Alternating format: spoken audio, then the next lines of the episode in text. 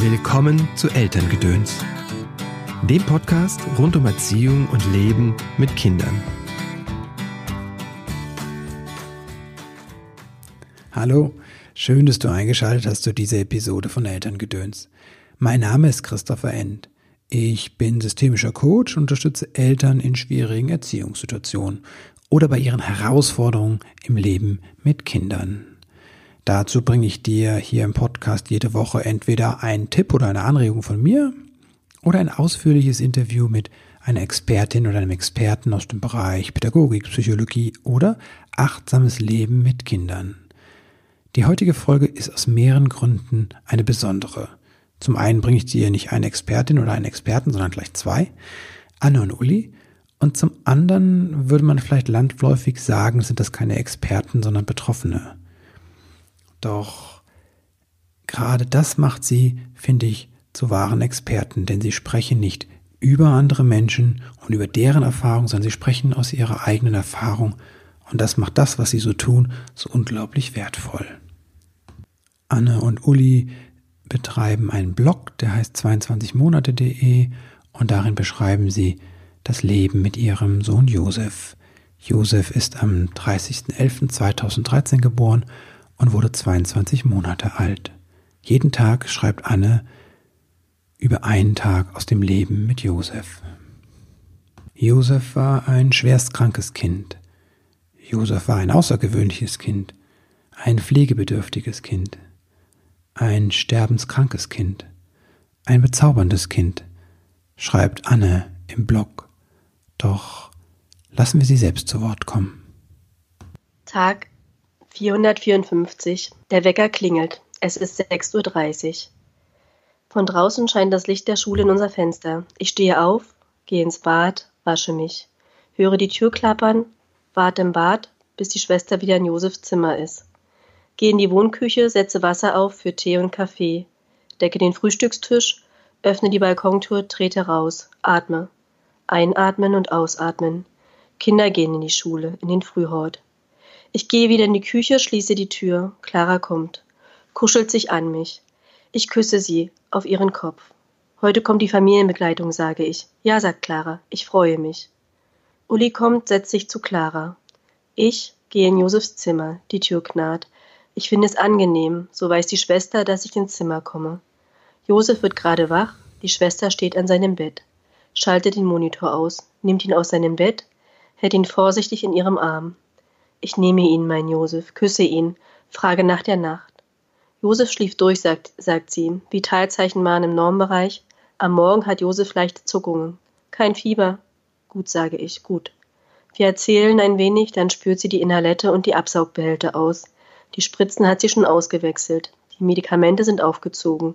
Sie verabschiedet sich. Geht zusammen mit Clara los. Ich winke ihn nach, bis ich sie nicht mehr sehe.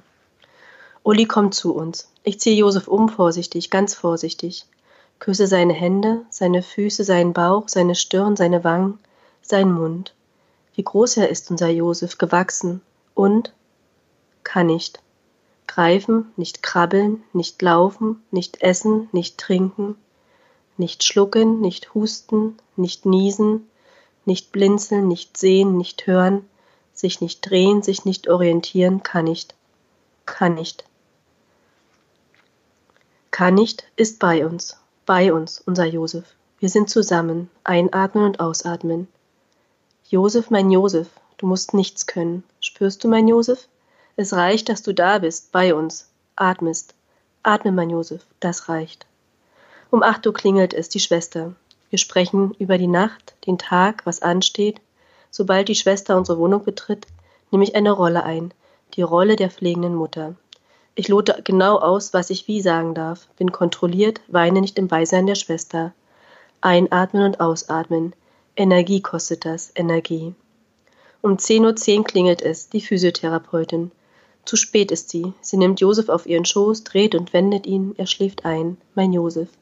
Sie legt ihn ins Bett, dann ist sie verschwunden, hat noch mehr Termine, die Physiotherapeutin. Um 13 Uhr klingelt es, die Logopädie.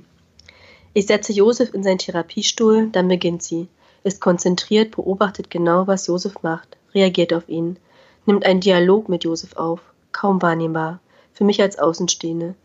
Dann verabschiedet sie sich. Josef, mein Josef, ist eingeschlafen in seinem Therapiestuhl. Gegen 15 Uhr hole ich Clara vom Hort. Die Schwester verabschiedet sich. Uli ist bei Josef, zu Hause. Es gibt Kaffee, Kakao und Kekse. Es klingelt, die Familienbegleitung. Wir freuen uns, erzählen, lachen. Josef ist wach. Wach und in meinem Arm. Clara ist genervt, möchte endlich allein sein mit ihrer Familienbegleitung. Sie verschwinden in Claras Zimmer. Ich lege Josef über meine Knie, damit das Sekret gut ablaufen kann. Uli und ich, wir reden. Ab März arbeitet Uli wieder. Drei Tage zu Hause, zwei im Büro. Einatmen und ausatmen. Das wird, denke ich, das wird schon gehen. Wir sind guter Dinge, denke ich, voller guter Dinge. Haben den Umzug geschafft, haben geschafft, sind geschafft und guter Dinge. Josef ist eingeschlafen, meine Hände liegen auf seinem Rücken. Ich streichele ihn, spüre die Schwere seines Körpers, küsse seinen Kopf, seinen schönen, schönen Lockenkopf. Wie schön er doch ist, mein Josef. Uli bereitet das Abendbrot vor. Ich lege Josef vorsichtig auf das Sofa, lege das Stillkissen davor, damit er nicht runterrollt, der Josef. Die Familienbegleitung verabschiedet sich. Ich bin dankbar für ihre Lebendigkeit, ihre sprühende Lebendigkeit. Wir essen Abendbrot. Josef schläft. Uli inhaliert Josef, saugt ihn ab, dann wird er wach. Ich ziehe Josef vorsichtig um, wir schauen zusammen Kinderfernsehen.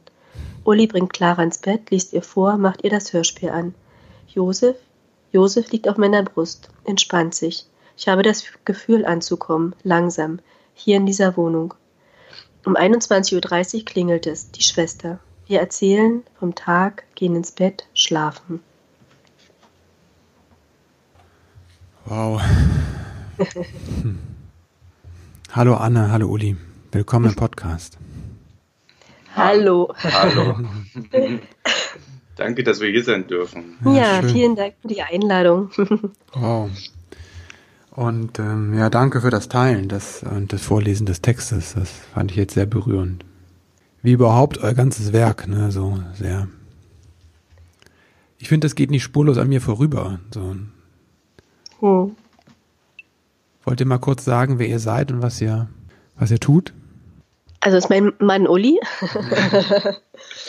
genau. Hi. Wir haben jetzt uns gerade angeguckt, wer fängt an, wer fängt Ähm, hallo, ich bin Uli. Ähm, ich lebe in Berlin, habe drei Kinder, den äh, Josef, die große Clara und die kleine Jette.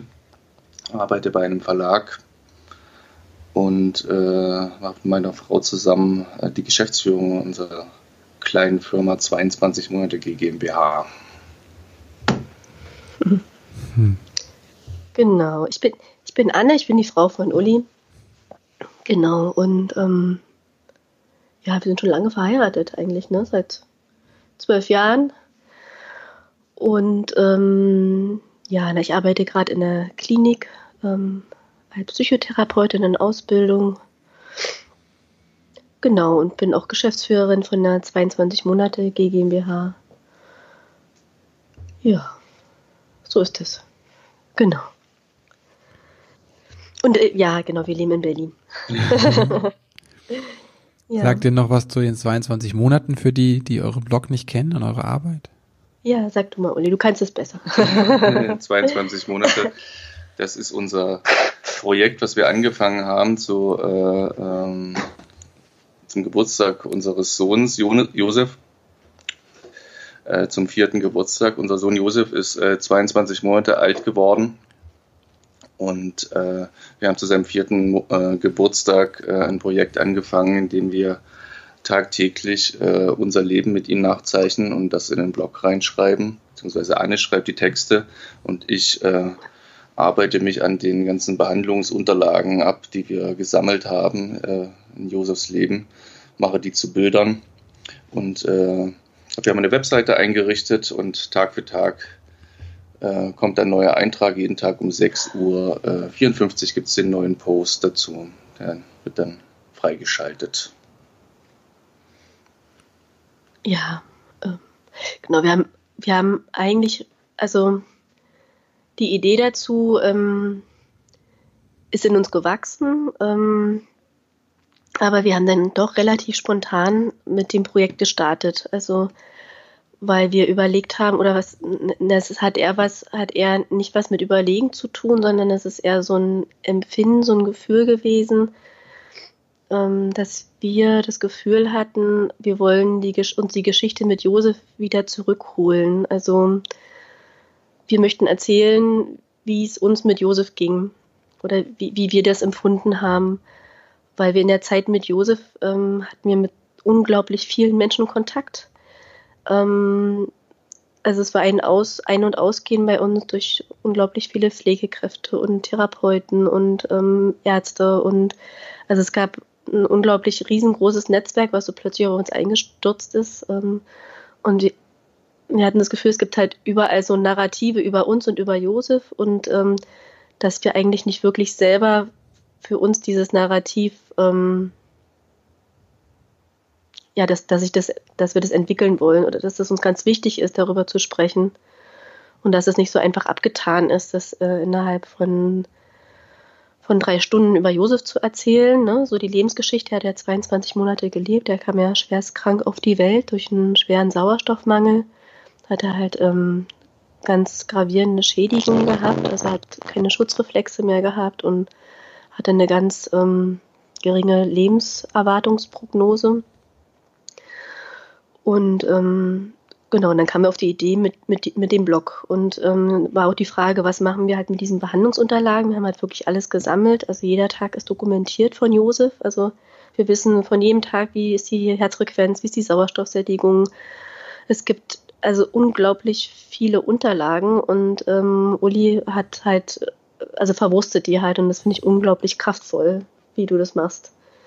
Also, ne, dass du mit den Unterlagen, dass du die einfach verwandelst und ähm, und ich mache das halt mit den Texten, dass ich halt so eine Form finde, halt diese Tage nachzuzeichnen und ähm, was uns halt wichtig ist, halt wirklich, ähm, das ist, ist ja meine Perspektive, dass es meine Perspektive ist. Also keine objektive Perspektive, sondern die Perspektive einer betroffenen Mutter, ja, die ein schwerstkrankes Kind pflegt, ähm, wie das ist. Und es hat auch so ein bisschen was mit, nicht nur ein bisschen was, sondern was mit Emanzipation zu tun äh, oder mit Empowerment, uns halt die Geschichte wieder zurückzuholen. Ne? Also es erzählt niemand über uns und sagt, na die Familie sowieso, sondern wir erzählen unsere Geschichte oder wir erzählen die Geschichte von Josef. Ähm, das war so der Impuls und dann haben wir damit begonnen. Ne? Also zwei Wochen davor hatten wir uns dann entschieden, so machen wir das und dann haben wir einfach angefangen und jetzt ist es halt wirklich eine unglaubliche Dynamik. Ähm, genau. Und ich bin total berührt, wie viele Menschen unseren Blog lesen und ähm, wie viele Rückmeldungen wie auch bekommen. Das ist was, ähm, wo ich so merke, dass sich doch viele sehr abgeholt fühlen. Ähm, was mich total berührt. Also ich bin da jedes Mal ganz berührt und irgendwie ganz oft muss ich einfach nur innehalten und ähm, finde es auch so schön, dass ich so viele Geschichten von anderen Kindern nun kennenlerne und äh, die mir so einen Platz und so einen Raum einnehmen. Das finde ich ganz schön. Also von anderen Kindern, die auch verstorben sind oder auch schwer krank sind. Genau, ja. Du hast gesagt, ihr habt euch die Geschichte zurückgeholt oder der Impuls war, die Geschichte zurückzuholen? Ja. Das heißt, hattet ihr das Gefühl, die Geschichte war euch, jemand anders hat die Geschichte erzählt? Na, das ist auch eine Sache, die mit Trauer zu tun hat und im Umgang mit Trauer. Also, ähm, es gibt ja immer so den, diesen Spruch äh, loszulassen oder äh, abzuschließen mit, äh, mit einem Erlebnis, was, was schwierig war und das Leben geprägt und verändert hat.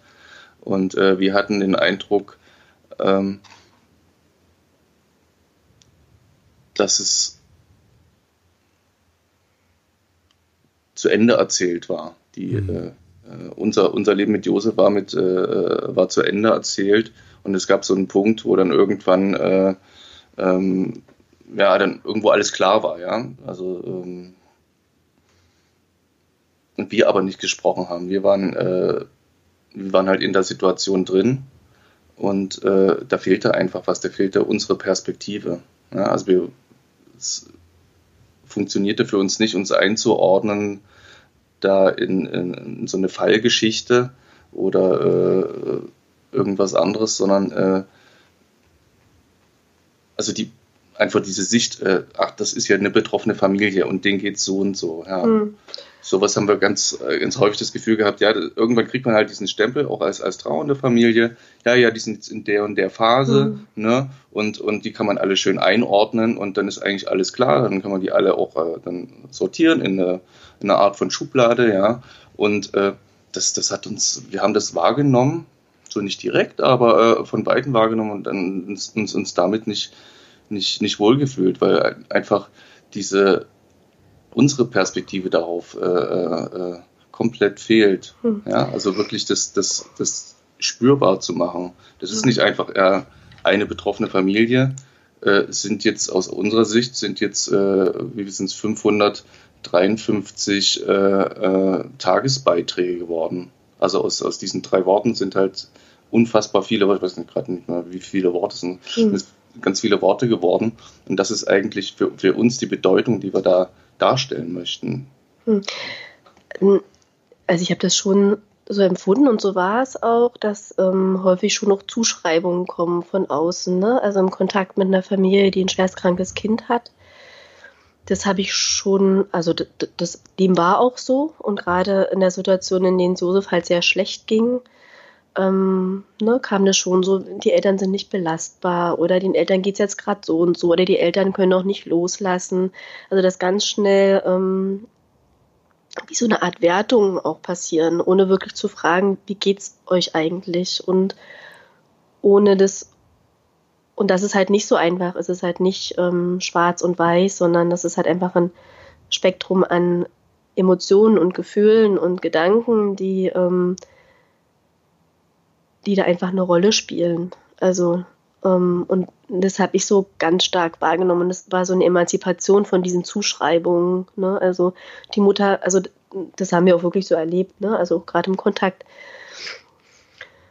mit Pflegekräften war das so, dass und das mir dann zugeschrieben worden ist, die Mutter ist immer so traurig, die würde es ja gar nicht ertragen, wenn das Kind jetzt stirbt und so, ne? Also mhm. ähm, das ähm, und sich davon irgendwie und da halt irgendwie was, was dagegen, was heißt nicht dagegen zu setzen oder was zu setzen und sagen, unsere Geschichte ist aber die und nicht die, die uns zugeschrieben wird, so, ne? mhm. ne? So.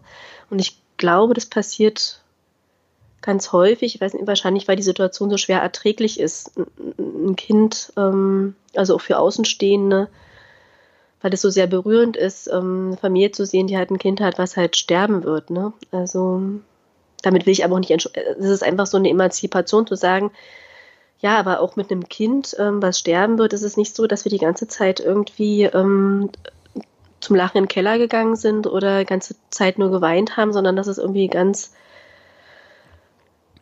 dass wir auch, dass es ganz berührende, ganz glückliche Momente waren, ganz beschenkende Momente und dass ähm, unser sterbendes Kind, also der Josef, uns mitgenommen hat auf den Weg. Ne? Also, dass es immer wieder Phasen gab, wo es ihm ganz schlecht ging und wo wir uns von ihm verabschiedet haben. Also wir haben uns ja während seines Lebens nach und nach von ihm verabschiedet. Viele Dinge, die er am Anfang vielleicht noch ein bisschen konnte, konnte er dann mit der Zeit nicht mehr. Ne? Also das, er hat uns ja, es war für uns ja sichtbar und fühlbar, dass, dass er ähm, langsam sterben wird. So, ne? Und er hat uns da mitgenommen und das war total wertvoll. Und das also da möchten wir einfach auch Mut machen, auch anderen Eltern, ähm, sich auf ihre Kinder einzulassen und äh, zu vertrauen, was sie spüren, auch gegenüber ihrem Kind.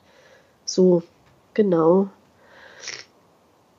Und es gibt halt, und wir haben halt mit Josef auch erlebt, dass es da nicht wirklich, wir haben auch nicht wirklich was gefunden. Also wir haben auch mal gesucht, ne, wie geht es den anderen Eltern so?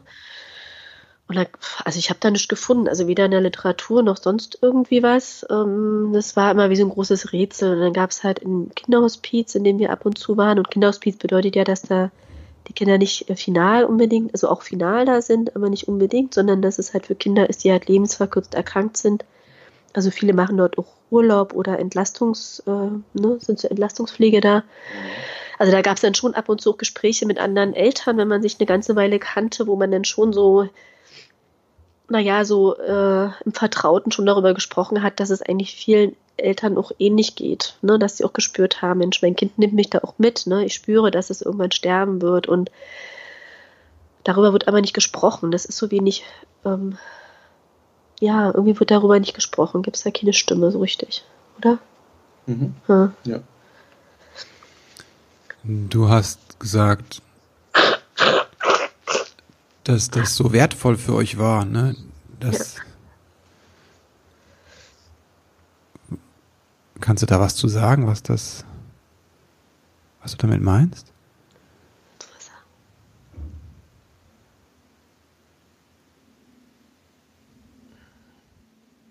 Ich erzähle hier schon wieder so viel, deswegen gucke ich gerade nee, bei meiner. Alles gut, alles gut. Ich ja. kenne nur den Startpunkt nicht. Ne? Vielleicht ja. unterbreche ich dich da. Ja.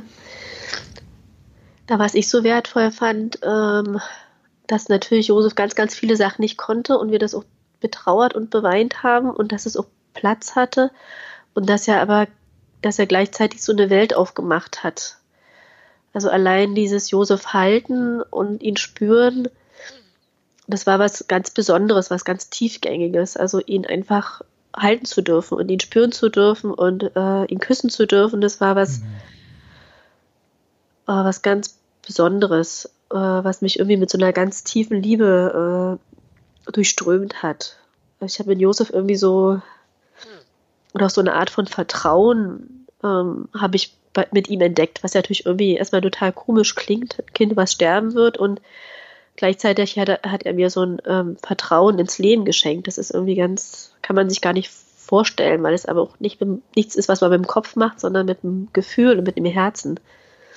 Also die hat, für mich hat Josef mir so eine Welt aufgetan, die äh, ganz ganz wertvoll und beschenkend ist und von der ich heute, also er ist nun fast vier Jahre tot, ähm, ja, also tagtäglich verändert sich das auch und ähm, also es nimmt nicht ab, dieser Reichtum an dem, was er mir gegeben hat. So, ne? Also ich habe das Gefühl, er ist immer noch da, also innerlich und beschenkt uns jeden Tag. So, also mir, beschenkt mich jeden Tag. Ich kann ja nicht für dich reden.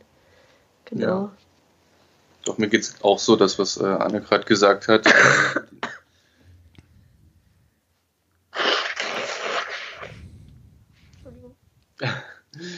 Diese ähm, war so besonders, äh, einfach über die äh, Berührung zu kommunizieren, ja? das, das zu erlernen und, und das zu erfahren und auch, äh, auch zu merken, ähm, in solchen Momenten, wo äh, Josef in meinem Arm sich entspannte und ich genau wusste, dass es äh, sich wegen mir entspannt, weil ich das einfach ganz deutlich gespürt habe. Und das hat also eine ganz neue Sensibilität bei mir auch äh, noch mit aufgemacht, die ich jetzt auch äh, einfach weitertrage in, äh, in mir. Und das, äh, das war, ist jetzt nur so ein, ein klein, kleines Beispiel, was da, was da so wertvoll war an, an, an dieser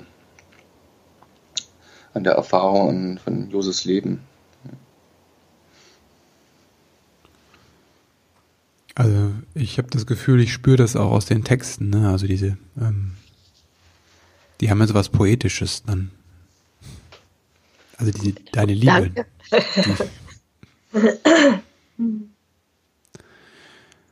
Und was mir jetzt gerade nochmal gekommen ist, als du den Text gelesen hast, ich habe wirklich nur ein paar Texte gelesen auf der Seite, aber als du es gelesen hast, diesen Text, dieses ständige kommen, dass da jemand kommt, der so in euren Raum immer wieder reingeht, ne? Also das war so ein Moment, ne? Also ich meine, diese Zeiten sind es ja, die so den Tag takten. Aber auch immer, dass da jemand kommt, in euren Raum reingeht. Und du hast an einer Stelle auch gesagt, dann ähm, mache ich mache ich irgendwie eine, eine, eine Rolle, spiele ich eine Rolle, ne? Und mhm. ich kann nicht so sein, wie ich bin. Und dann irgendwann war abends irgendwie, ich weiß nicht, 21, 23 Uhr, dann kam, kam irgendwas von wegen so, jetzt bin ich da oder so, oder, ne, oder so. Mhm. Ja, das ist mir jetzt ja. gerade nochmal, als du es gelesen hast, irgendwie bewusst geworden, dass da, da wirklich diese, diese Privats- oder diese, dieses so sein, wie man ist, völlig weggeht auch, ne? Also auch da wird euch ja schon die Geschichte eigentlich genommen, ne, so es ist ein öffentlicher Raum gewesen, ja, dadurch, dass wir äh, so viele Menschen bei uns in der Wohnung hatten, also Pflegefachkräfte äh, und äh, Therapeuten dann zu uns nach Hause gekommen sind und äh, wir, weil es halt mit, mit Josef sehr schwer war, wegen seines Gesundheitszustands ihn äh, ständig durch die Gegend zu kann, in irgendwelche äh, Praxen zu fahren, sind die halt zu uns nach Hause gekommen. Ähm, die Therapeuten und Pflegekräfte war, war es halt einfach unabdinglich, weil äh, Josef halt ununterbrochen beaufsichtigt werden musste wegen äh, seinem Atemproblem. Da musste immer jemand da sein. Und dadurch ist unser Zuhause zu einem öffentlichen Raum geworden.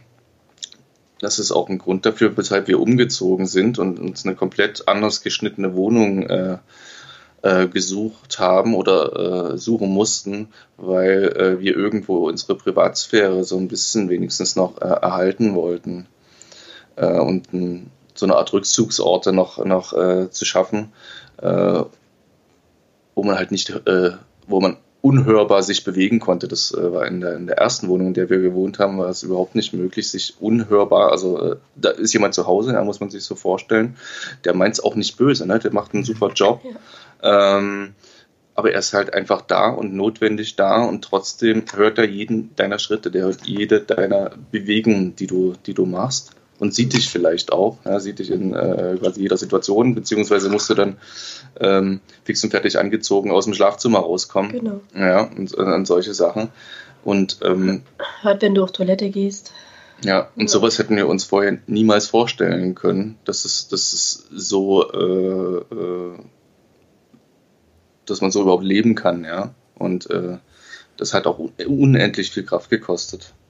Das, äh, das äh, ständige Auseinandersetzen, auch wenn es wunderbare Menschen sind und, und, ganz lieb und nett, äh, sich, es ist trotzdem eine Auseinandersetzung, die man in seiner eigenen Wohnung, also in seiner Privatheit immer führt. Ja? Also man kann nicht nach Hause gehen, wenn man zu Hause ist. Mhm.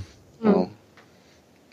Genau, also allein die Situation ist ja schon total krass und belastend. Also wenn da permanent Menschen da sind und dann zusätzlich ähm, hatten wir als Familien, haben ganz andere Familien ja auch, die in so, also die in so einer Situation sind, die Auseinandersetzung damit, dass wir plötzlich ein sterbendes Kind haben. Ne? Mhm. Also das ist ja auch noch parallel dazu. Ähm, und dann zusätzlich natürlich noch unsere andere Tochter, die in die Schule, ne, die eingeschult worden. Also das ist ähm, unglaublich komplex, ähm, die Situationen von Familien in solcher Situationen. Und das irgendwie spürbar zu machen. Was, was ist da eigentlich los? Wie, wie, wie, wie komplex ist das eigentlich?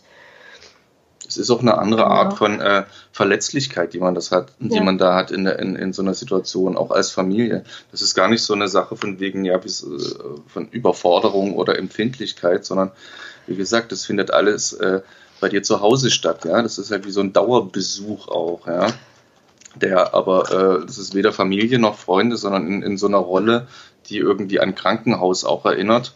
Nur im Krankenhaus sind die Rollen halt fest definiert und da ist alles irgendwo klar und die Abläufe ist klar und zu Hause muss man das alles halt eben auch selber klären. Und ähm, deswegen äh, geht es ja auch viel, viel schneller, dass da auch mal Missverständnisse kommen und, und auch wirklich äh, äh, schwierige Situation entsteht, weil man als Eltern äh, praktisch irgendwo nicht direkt Arbeitgeber, aber praktisch einen Arbeitsort stellt ja, und äh, eigentlich ständig fit sein muss und, und die Regeln klar machen muss. Und, und natürlich passiert es mal, dass jemand sich nicht an die Regeln hält. Ne? Das ist vollkommen klar, wenn so viele Leute sind. Also die haben ja auch häufig gewechselt und sowas, und das muss man ständig klarstellen. Und da steckt man viel, viel, viel mehr ein, als wenn man äh, praktisch nach außen geht, ja. Mhm. In, in, in, ins Krankenhaus oder, oder das Haus verlässt und, und sich mit anderen äh, Menschen auseinandersetzt. Das hat aber nichts mit Schwäche zu tun, das ist einfach der Situation geschuldet. Mhm. Ja. Also, ich, äh, Entschuldigung, ich sage es deswegen, weil, weil es eben häufig so dieses, äh, äh, dieses Bild auch ist, dass die dass Eltern überfordert sind und fix und fertig und äh, dass da irgendwie, dass sie keine Kraft mehr für gar nichts haben.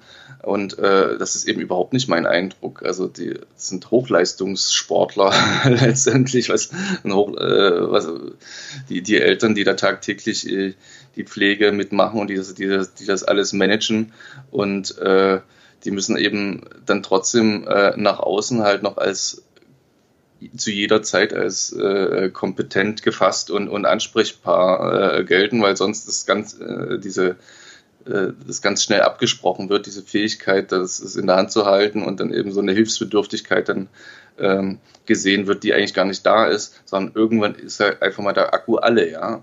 Das ist äh, auch so ein Grund, warum wir, warum wir das so auf diese Art zum Ausdruck bringen, auch mit dieser, mit dieser Wuchtigkeit ja in den, äh, in diesem Blogprojekt. Genau, wenn, wenn sich die Situation einfach mal angeguckt wird, wie komplex das ist und welche Belastungen die Familien haben, ist, also eigentlich müssten alle Eltern komplett zusammenbrechen, weil das wäre situationsangemessen, ne? bei dieser Belastung, die die Familien haben. Und gleichzeitig wird aber erwartet von den Familien, dass sie halt immer sehr kontrolliert sind und immer ansprechbar, ne? also am besten auch in so einer Metaebene sind. Ähm, Genau, und das einfach mal aufzuzeigen, welche Belastung das eigentlich ist. Und äh, also es ist eigentlich nur eine Belastung, wenn es relativ gut läuft, also wenn Pflegekräfte regelmäßig kommen. Ne? Wir hatten ja dann auch, ich meine, jetzt ist es noch viel schlimmer, dass es Pflegekräftemangel gibt und viele Familien gar nicht versorgt werden mit Pflegekräften. Ähm, aber ja, genau, das einfach aufzuzeigen, dass einfach die Situation an und für sich einfach ein riesiger Kraftakt ist, ähm, was da ähm, abverlangt wird. Und dennoch ähm, haben wir es gemacht. Ich denke, machen es also machen es ganz, ganz viele Familien, einfach weil wir unser Kind so lieben, ne? weil wir einfach wollen, dass unser Kind bei uns ist. Wir wollten einfach, dass Josef bei uns ist und dass wir als Familie leben mit Clara zusammen. Also Clara, Uli, Josef und ich, dass wir als Familie leben können. Also wir wollten nicht, dass unser Kind, also Josef, irgendwie im Pflegeheim ist oder also wir wollten sich auseinander, wir wollten, das war ein ganz starkes Gefühl. Also mein Gefühl war das ein ganz, ganz starkes von Anfang an. Also auch als die uns in der Klinik gesagt haben, Josef kann, kann nach Hause, dass ich gesagt habe, ja, wir gehen nach Hause, wir machen das irgendwie, ne? Und da haben wir das in Kauf genommen einfach. Das war halt der Preis. Preis klingt total bescheuert, aber also, ne? Ja. Das war unsere Aufgabe, ja. ja. Genau. Was hat euch denn Ihr habt ja viel über diese Zuschreibungen, die so verletzend sind, so oder diese Erwartungen gesprochen. Was hat euch da getragen oder gut getan in dem in der Zeit? Das Zusammensein hat uns getragen. Ja, das Zusammensein als Paar und das Zusammensein als Familie und dass wir da sind miteinander, das hat uns getragen, hat uns jeden Tag immer wieder neu motiviert. Ja. Freunde haben uns getragen, Familie. Ähm, das Palliativteam war ganz, ganz wichtig. Also wir wurden ja betreut ähm, seit Josefs dritten Mon Lebensmonat von, einem, von einer spezialisierten ambulanten pädiatrischen Palliativversorgung. Das heißt, ähm, in dem Palliativteam waren drei Ärzte, drei oder vier, vier Ärzte, vier Ärzte, Palliativärzte und Krankenschwestern und ähm, wir hatten halt 24 Stunden Rufbereitschaft und konnten halt jederzeit anrufen und die haben dann halt Hausbesuche gemacht. Und ähm, die waren für uns ganz, ganz wichtig. Einfach, also die kannten einfach Josef, die kannten uns, die haben uns die ganze Zeit begleitet. Und mit denen konnten wir auch offen sprechen, also darüber, wie ist, Josef, wie ist der Zustand von Josef, ne? wie ist es realistisch, wie geht es uns, was brauchen wir, also da konnten wir auch weinen, ohne dass da irgendwie ähm, gleich irgendwas kommt, äh, Mutter ist nicht belastbar oder irgendwie was. Die waren ganz, ganz wichtig. Einfach weil die so dicht dran waren, auch an Josef und an seinen Zustand. Genau, und äh, das Kinderhospiz war auch ein ganz wichtiger Ort. Ähm, da sind wir auch immer wieder hin in irgendwelchen Krisensituationen. Ähm, aber nicht nur in Krisensituationen, sondern wir haben auch Feste dort gefeiert im Kinderhospiz. Also haben irgendwie Josefs ersten Geburtstag ganz groß gefeiert mit 50 Gästen und mit Buffet und irgendwie Riesenparty. Das war ganz, ganz schön. So und ähm, einfach, weil wir doch viel lachen konnten und ja, viel gefeiert haben eigentlich, ne? Irgendwie. Ja. Also so eine Leichtigkeit äh, gelernt haben, auch durch Josef gelernt haben, ne? Also dass das einfach, ähm, ja, also auch wenn wir sterben, dennoch ist es halt wichtig, dass wir das Leben irgendwie feiern und genießen und lachen, wenn es irgendwie. Es gibt immer was zu lachen, ja. Ja. Also. Und es war so ganz, das waren so tragende, ja. tragende Säulen und halt auch Freunde, die zu Besuch kamen. Genau, weil wir konnten ja niemanden mehr großartig besuchen. Das ging ja gar nicht. Also das äh, ging einfach nicht. Wir konnten nicht irgendwo hinfahren. Also es war nicht mehr möglich, sondern wir waren darauf angewiesen, dass die Leute zu uns kommen. Also das haben die quasi richtig gemacht, die Freunde so. Ja, ja. Ja. Was haben die, was haben die noch richtig gemacht, die, die Freunde? Ja, die haben zugehört, ja. Das, das war so toll. Die haben zugehört, die haben auf unsere Stimme gehört, die haben nicht gedacht, ah ja, okay, gut, äh, so geht's äh, Familien, ne? Denen ist was ganz Schlimmes passiert, sondern haben einfach zugehört und haben unsere, unsere Geschichten und unsere Sicht gehört und sind mit uns dadurch diesen, ähm, sagen wir mal, Weg dann äh, mitgegangen. Das war so was ganz, äh, so was ganz äh, Besonderes und Beschenkendes eben auch, ja dass wir äh, einfach bei uns waren, ja, also äh, und nicht einfach äh, auf so eine Art, äh, ich habe Mitleid und ah, hm, wir sprechen nicht drüber, wir sprechen nicht über die schwierigen Themen und sondern ja, die haben haben das eben auch angehört, die äh, unsere Klagen, ja und und und und diese Geschichten, äh, so viele Sachen erlebt, auch skurrile und irgendwie schreckliche Geschichten und Genau, die waren dann auf unserer Seite. Ja, und das, das, das, äh, das ist das, was so, was so toll war. Genau, die Familie auf, war, war einfach auf, auf unserer Seite. Ja, und, und da gab es nicht diesen Abstand, den man sich sonst so vorstellt, wenn man jemand auf der Straße trifft und denkt, ah, okay, gut, bei dem war irgendwas mit dem Kind und sowas. Nee, nee, die haben, waren da da, haben uns in jeder Lebenslage besucht. Genau, war noch häufig im Hospiz. Das war eigentlich immer ganz schön im Kinderhospiz. Das weiß ich noch, eine, eine Freundin von uns, die hatte oder hat eine Tochter, die ist im Alter von Clara.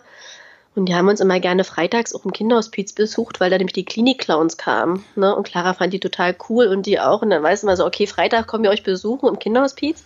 Und dann hatten wir halt übelst Spaß. Das war halt richtig schön. Also so, also die haben das einfach auch so mitgelebt, das Leben mit uns und konnten auch ganz viel lachen. Ne? Also wir ja. haben ganz viel auch gelacht. Das war irgendwie ganz viele, ja,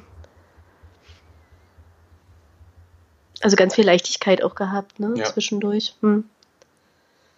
Und die waren halt nicht die ganze Zeit so in diesem Verfangen. Also es ist ja ganz häufig, was wir uns sich anhören müssten, irgendwie ah, ein sterbendes Kind zu haben, ist das Schrecklichste auf der ganzen Welt und das wünscht man niemandem und das ist ganz furchtbar und ach, ne, ganz schlimme Zuschreibungen, wo ich denke, wie kommen denn die Menschen dazu, mir zu sagen, dass ich mich jetzt ganz schrecklich fühlen muss? Also natürlich ist es traurig und es ist schmerzhaft und Natürlich wäre es jetzt auch schön, wenn Josef jetzt hier durch unsere Wohnung rennen würde. Das ist nicht so und das haben wir auch ganz viel betrauert und ganz viel durchschmerzt. Ähm, und gleichzeitig hat hier aber auch was ganz, war es eine ganz intensive und wunderschöne Zeit. Also eine ganz, also hat mich irgendwie, hat mich zu Dingen geführt. Ähm, das war halt was ganz äh, Einmaliges, also was irgendwie ganz, hat, hat eine Welt aufgemacht, die ganz reich ist. Und ähm, ich glaube, einige Freunde und konnten sich auch darauf einlassen, auf dieses Beschenkende. Ne? Also die, die konnten da was mitnehmen von. Ja. Also es gab wenig, die sich abgewandt haben, gesagt haben, um Gottes Willen, mit dem wollen wir nichts zu tun haben. Also jetzt an Freunden, an Bekannten und an Leuten, die uns halt so kennen, schon ne, die einen Bogen um uns gemacht haben, weil die dachten, es ist jetzt ansteckend irgendwie. Aber ja, genau. Also zuhören und ja, weiter ja, da, ja. einfach da sein, das, das war das, was geholfen hat. Genau. Also Anne beschreibt es noch mit diesem Wort aushalten, was wir jetzt auch in einem anderen Kontext sehen, aushalten, nicht mit diesem Durchhalten oder mit, mhm. mit einer Kraftanstrengung, sondern einfach das, dieses gemeinsame Halten, ja. Also sich, sich gegenseitig halten und, und, und gemeinsam in der, in der Situation sein und äh, dann nicht irgendein Kopfkino noch drüber zu setzen, sondern einfach wirklich nur in der Situation sein. Das ist auch eine Sache, die wir durch Josef äh, gelernt haben. Ja, also man kann natürlich parallel dann sonst wie äh, Fachliteratur lesen, wie ist der Krankheit, äh, das, äh, der Verlauf in so einer Krankheit und die Prognosen und Pipapo haben wir ab und zu auch mal gemacht, aber dann das bringt dann, also hat uns dann persönlich auch nicht wirklich was gebracht, weil natürlich jeder Fall äh, einzigartig ist. Ja, das, das schreiben die natürlich auch alle.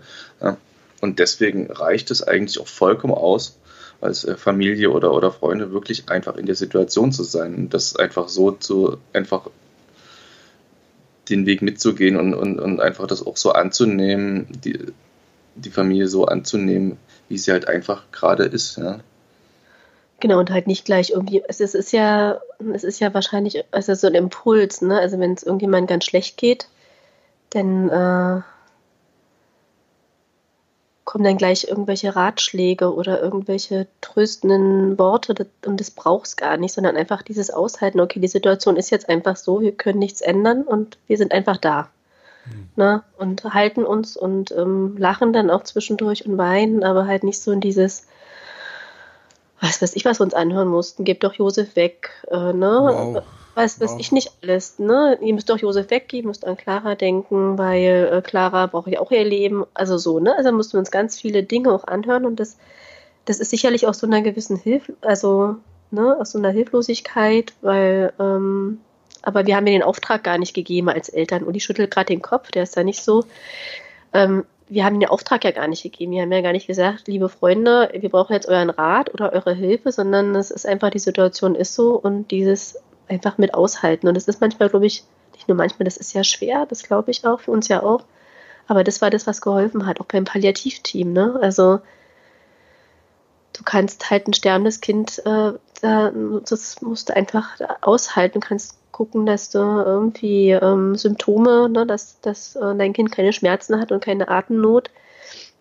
Du kannst es aber nicht mehr gesund machen. Also ein kaputtes Gehirn kann man nicht mehr gesund machen. Das ist das, was wir annehmen mussten, Tag für Tag und aushalten. Und da war es häufig sehr schmerzhaft, wenn dann wieder irgendjemand kam und gesagt hat, oh, da gibt es irgendwie die Therapie und die Therapie und den Arzt und den Arzt und den da müsst ihr doch mal hin. Und wir für uns aber beschlossen hatten, Nee, also, ne, wir haben alles, alles, alle, Diagnost alle Diagnostik durch und wir haben unseren Weg mit Josef eingeschlagen. Und es war ja schon schwierig. Also diese ungefragten Ratschläge. Genau. Und es war auch das bei unseren Freunden, dass sie das einfach auch mit ausgehalten haben. Genau.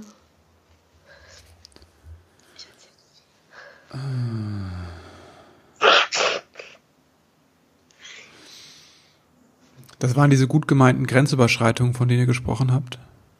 Vorher? Genau, ja. Hm. Okay. Also das wäre quasi der Rat oder die Bitte, das so sein zu lassen, weil so.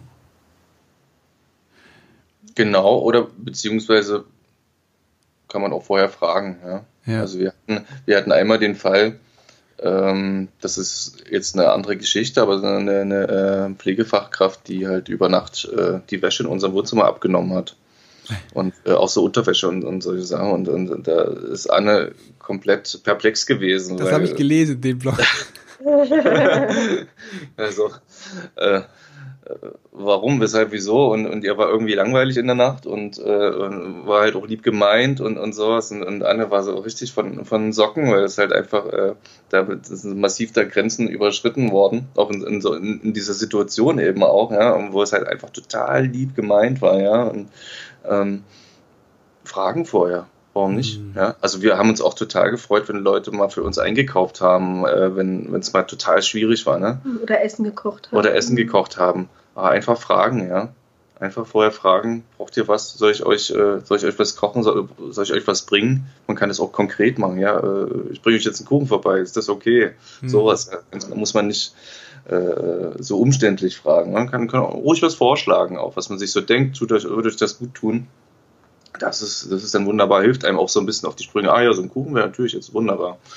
Mhm. Ähm, aber ohne zu fragen, in so einer Situation, da passiert so viel, auch was, was, äh, also das erlebt man tagtäglich, dass nicht gefragt wird und immer wieder, dass man immer wieder Grenzen äh, äh ziehen muss. Und äh, wenn man so an Freunde denkt, wäre es schon super, wenn die einfach das kurz mitdenken, ey, frag einfach vorher, ja, mhm. was kann ich tun, ohne halt selbstverständlich dann zu kommen, ich komme euch jetzt besuchen und ich stehe vor der Tür. Und das kann auch unter Umständen sehr, sehr anstrengend sein. Ne? Das kann auch ja schon, ja so, ich erinnere mich, dass das bei uns beim ersten Kind einfach ne, frisch. Ah. Siehst du? ne, du hast das Baby und bist einfach völlig durch, ne? Und dann kommen Freunde, was Schönes, und die gehen dann nicht mehr, ne? So. Ja, genau, ja, sowas, ne? und äh, ne, das ist dann so, ja. einfach unsere Unfähigkeit war zu sagen, könnt ihr bitte gehen, wir können nicht mehr, ne? Ja. Ja, ja, genau. Ja, ja. ja. Ja. Das ist einfach so eine Sache. Ja. Mhm. ja. Was mich eben, was ich nochmal gerade aufgeschrieben habe, war halt dieses übelst Spaß im Kinderhospiz, ne? Also was schon echt. Ja. Das ist schon ein sehr äh, könnte ja sehr pro provokant sein, so auf eine Weise, ne? Eigentlich. Stimmt, ja. ja. Und äh, zu der Zeit, äh, in der wir, ich erinnere mich ganz deutlich, das erste, als es das erste Mal im Kinderhospiz waren, dann haben die, äh, also die haben das auch im Kinderhospiz genossen, dann einfach sich Clara zu schnappen und Clara äh, wusste in kürzester Zeit, hat, hat die Ecken kennengelernt vom, äh, vom Kinderhospiz, die wahrscheinlich sonst niemand äh, betritt. Also ein Dachboden wurde sie mitgenommen und dann sonst wo ist sie mit der äh, äh, Hauswirtschaftsfrau dann in den Keller gegangen, die haben zusammen irgendwie die äh, aus irgendwelchen Lagern Sachen rausgeholt.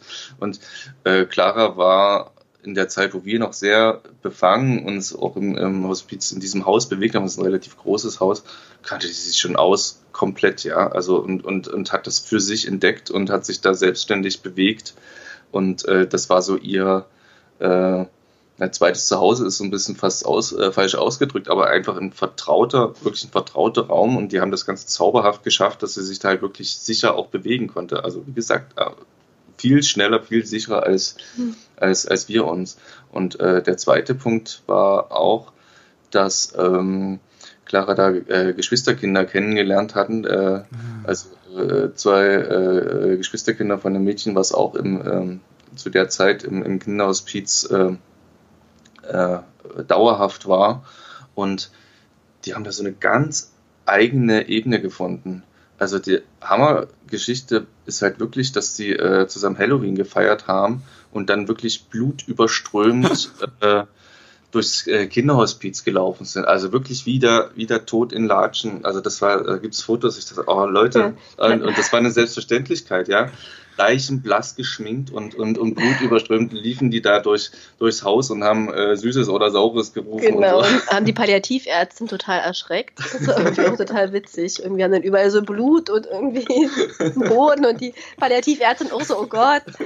Und das war, also so eine Situation, ganz absurd klingt das, aber es war, also wir haben Ja. echt so gelacht. Also es war, Ja. ja. Das weiß ich. Ich hatte ne, mehrmals den Impuls zu fragen nach ihr, aber irgendwie glaube ich auf einer anderen Ebene ähm, ist das nochmal gut, jetzt das zu hören, ne? Die Geschichte von Clara grad. Ähm, ja, Ja, Clara, es fällt mir gerade so auf, die hat uns wirklich so uns Tun gebracht. Also ich weiß nicht, als sie das erste Mal Josef besucht hat auf der Neonatologie, da war ja dann überall ein Schläuchen, ne? Also kann man sich gar nicht vorstellen. Und wir als Eltern waren ja auch schon ganz schön befangen, ne? Wenn da überall Schläuche und Kabel sind und Clara kam, da war Josef vier Tage alt oder vier Tage, kam Clara da selbstverständlich mit ihren sechs Jahren auf diese Neonatologie angetanzt. Äh, stellte sich zu ihrem Bruder und berührte den ganz unbefangen. Also die hat, also Mhm. Clara hat so dieses Machen, ne? Auch im Kinderhospiz, sie hat so die Türen geöffnet. Hat so irgendwie jetzt machen wir einfach. Irgendwie nicht lange nachdenken und ich glaube, das ist so Clara. Genau. Hm. Ja. wow. Danke, dass ihr das geteilt habt noch mit eurer Tochter. Danke, dass ihr auch im Podcast wart. Vielen Dank möchte ich aber euch vor allem sagen für eure Arbeit, ne? Also, dass ihr das teilt, das ist ähm, also so wahrhaft. Ja. Und ich finde es unglaublich berührend und bewegend, so. Und ich glaube, das ist ganz, ganz wichtig, halt, abgesehen von eurer, Gesch also von, von dem Thema einfach dieses sich zeigen mit diesem, mit diesem Innersten, ne, so. Und einfach auch mit der Verletzlichkeit, so. Das, ähm, halte ich für ein ganz großes Geschenk in unserer Gesellschaft, so. Ich glaube, das macht ganz vielen, vielen Menschen einfach Mut, so. Und berührt die. Danke. Dankeschön. Vielen Dank. Wollt ihr noch mal sagen, wo man euch mit euch connecten kann? Connecten kann man, on, also auf jeden Fall unsere Website heißt äh, 22monate.de zusammengeschrieben. Und ähm, connecten kann man sich auf jeden Fall äh, über Twitter. Da haben wir inzwischen über 1700 Follower, glaube ich. das ist unser, mein persönlicher Lieblingskanal. Ansonsten sind wir auch bei Instagram und, und Facebook. Packen wir alles in die Show Notes, ja. Oder genau. per Mail, genau. Per Mail auf jeden Fall Post der 22 Monate.de da äh, auch äh, auf jeden Fall gern. Mhm. Und ihr habt mir erzählt, ihr habt äh, mit Seminaren angefangen? Ganz genau. Wir haben jetzt, äh, wir haben ja diese 22 Monate GmbH gegründet. Die befindet sich jetzt gerade im Aufbau. Wir experimentieren da gerade rum, äh, so ein bisschen äh, zu schauen, auf welche Art und Weise wir uns und unsere Gedanken noch an die Öffentlichkeit bringen können. Und wir haben letzte Woche just das erste Seminar gegeben zum Thema Nähe und Distanz in der äh, Kinderkrankenpflege. Ähm, das war äh, in Leipzig vor 50 äh, Intensivpflegekräften und das war auch, äh, haben wir Texte gelesen und, und über unsere Erfahrung berichtet und das war eine sehr schöne Erfahrung. Das war sehr intensives äh, Feedback haben wir auch da äh, bekommen und haben das Gefühl, dass wir da auch noch was bewegen können und in der Richtung äh, wird es wahrscheinlich eine, also diese Richtung wird wahrscheinlich eine Säule der, der, der GmbH-Anstrengungen auch werden, da auf ähm, so eine Brücke zu bauen, ja, zwischen äh, den Eltern, also den Betroffenen und den Pflegekräften und äh, noch so eine Möglichkeit des Austauschs zu schaffen. Das haben wir jetzt so entdeckt und sind da ganz begeistert, weil es irgendwie, das ist was, wo wirklich, wirklich Bedarf auch ist, ja. Ansonsten engagieren wir uns noch für die, äh, für die Forschungsförderung auf jeden Fall und äh, möchten ganz offen sein. Ja, wir möchten ganz offen sein. Jeder kann uns kontaktieren, jeder kann uns eine E-Mail schicken, jeder äh, kann, kann, die Gedanken mit uns teilen, wenn irgendwelche äh, Fragen zum Thema sind, möchten wir einfach signalisieren. Schreibt uns einfach.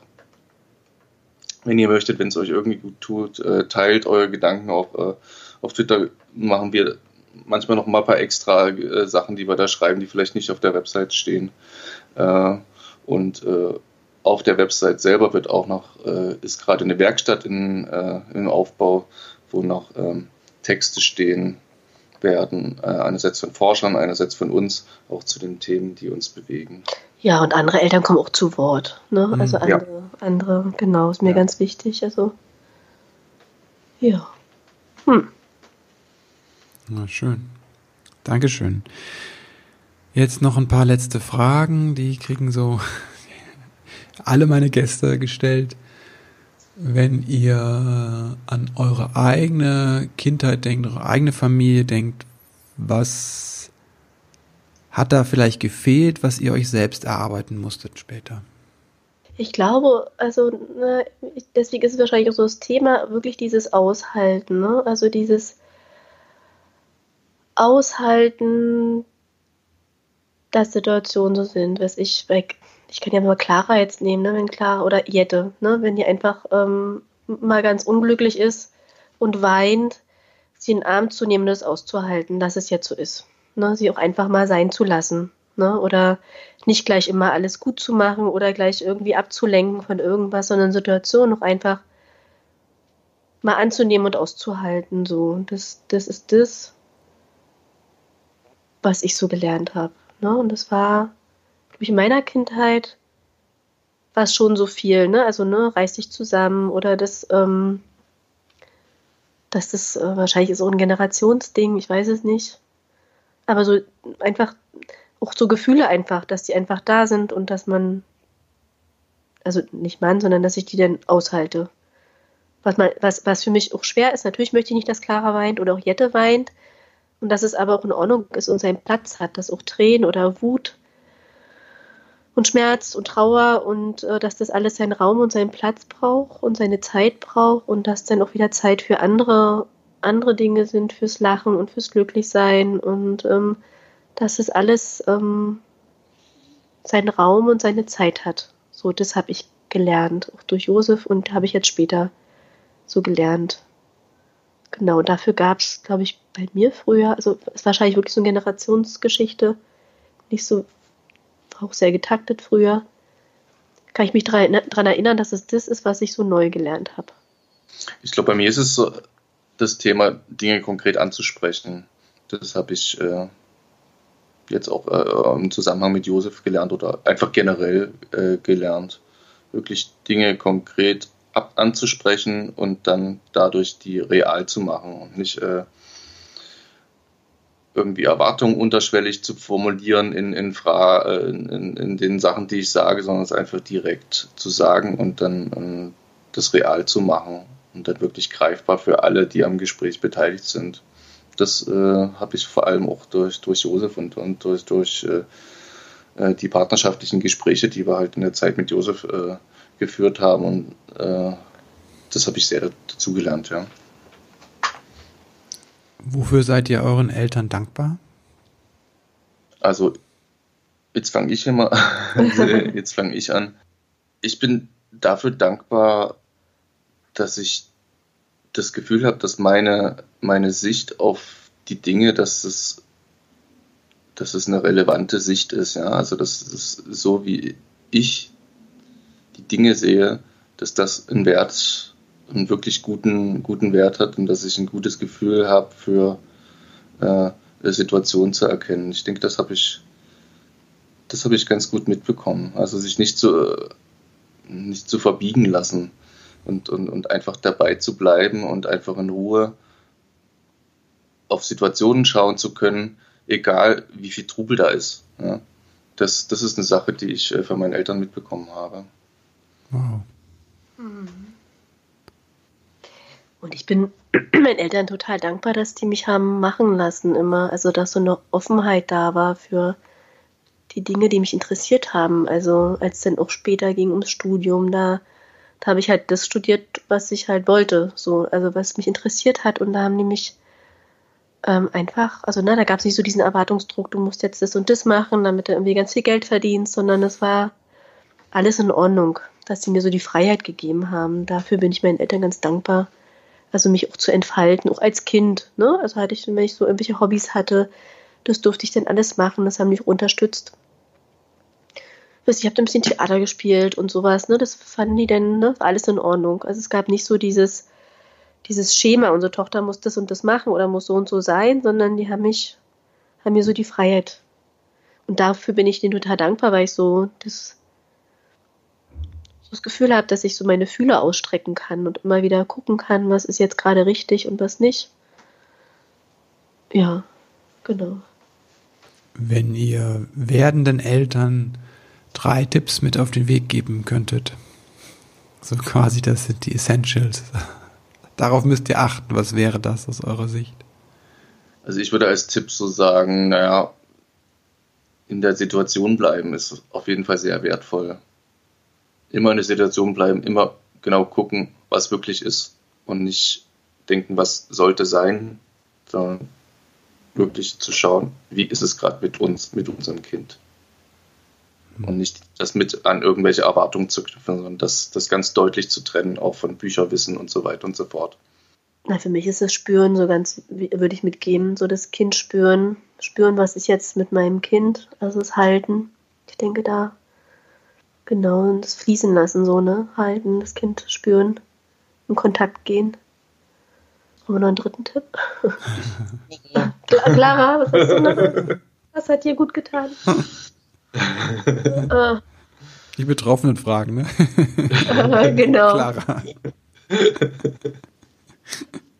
Es ist total witzig, weil wir, äh, wir haben ja drei Kinder und die älteste und die jüngste sind ja zehn Jahre auseinander und wir reden immer drüber, wie, ähm, wie unterschiedlich wir, wir, wir unsere, äh, unsere Kinder äh, auch, äh, wie unterschiedlich wir mit unseren Kindern umgegangen sind. Zehn Jahresabstand. Und ich überlege die ganze Zeit, was, äh, was jetzt irgendwie. Aber ich komme gerade nicht drauf. was das gemeinsame Element ist? Nee, auch Unterschiede, ja, wo ich sage, ah, okay. ah, das haben wir damals, also wir waren bei Clara total angestrengt, ja. Und weiß, ich kann, weiß aber nicht mal warum. Ist auch schon so lange her. Aber sehr, das war das erste Kind.